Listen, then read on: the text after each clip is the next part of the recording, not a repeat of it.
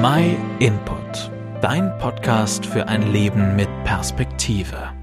Ein Wanderer entdeckt am Stahlhang eine sehr seltene Blume, die er noch nie gesehen hat. Und der will unbedingt mehr von den Blumen wissen, aber getraut sich nicht, mit seinem Saal sich einzulassen. Wo er dabei war, sich zu überlegen, wie er eine bessere Sicht von den Blumen kriegen kann, dort taucht der Junge auf.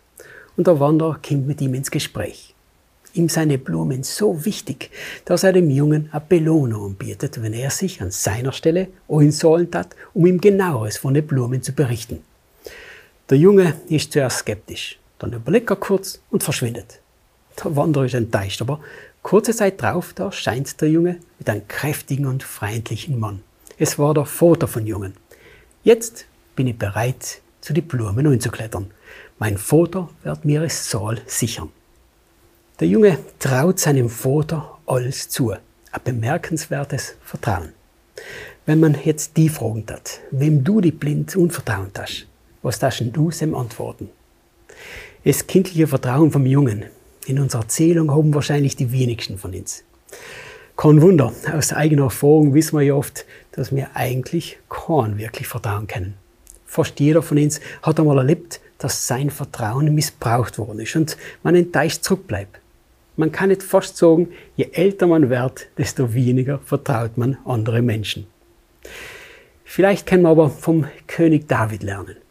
Er beweist A, ähnlich wie der Junge von unserer Erzählung, fast ein grenzenloses Vertrauen. In der Bibel, da lesen wir, dass der König David im Krieg war und von ein feindliches Heer gefangen worden war.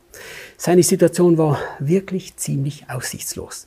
Er hat seine Familie nicht um Hilfe beten können und auch nicht seine Freunde. Und gerade in der aussichtslosen Zeit hat David ein Gedicht geschrieben mit folgendem Inhalt. Sei mir gnädig, Gott, denn Menschen schnappen nach mir. Den ganzen Tag bekriegen und bedrängen sie mich. Meine Feinde dringen ständig auf mich ein. Viele bekämpfen mich von oben herab. Doch wenn ich Angst bekomme, vertraue ich auf dich. Auf Gott, dessen Wort ich rühme. Auf Gott vertraue ich und habe keine Angst. Was könnte ein Mensch mir schon tun? Der Einzige, dem David also in seiner aussichtslosen Lage vertraut hat, war Gott.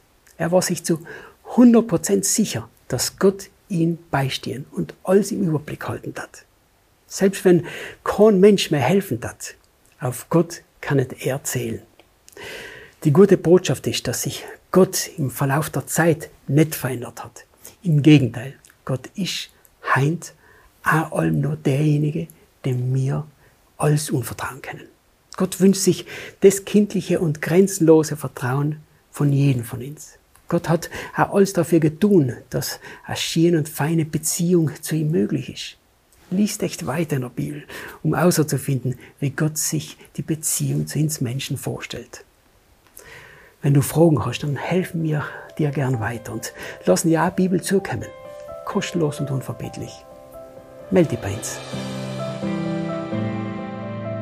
Vielen Dank, dass du dir den My Input Impuls angehört hast. Wenn du mehr wissen willst, geh auf unsere Website myinput.it oder folge uns auf YouTube, Facebook und Instagram.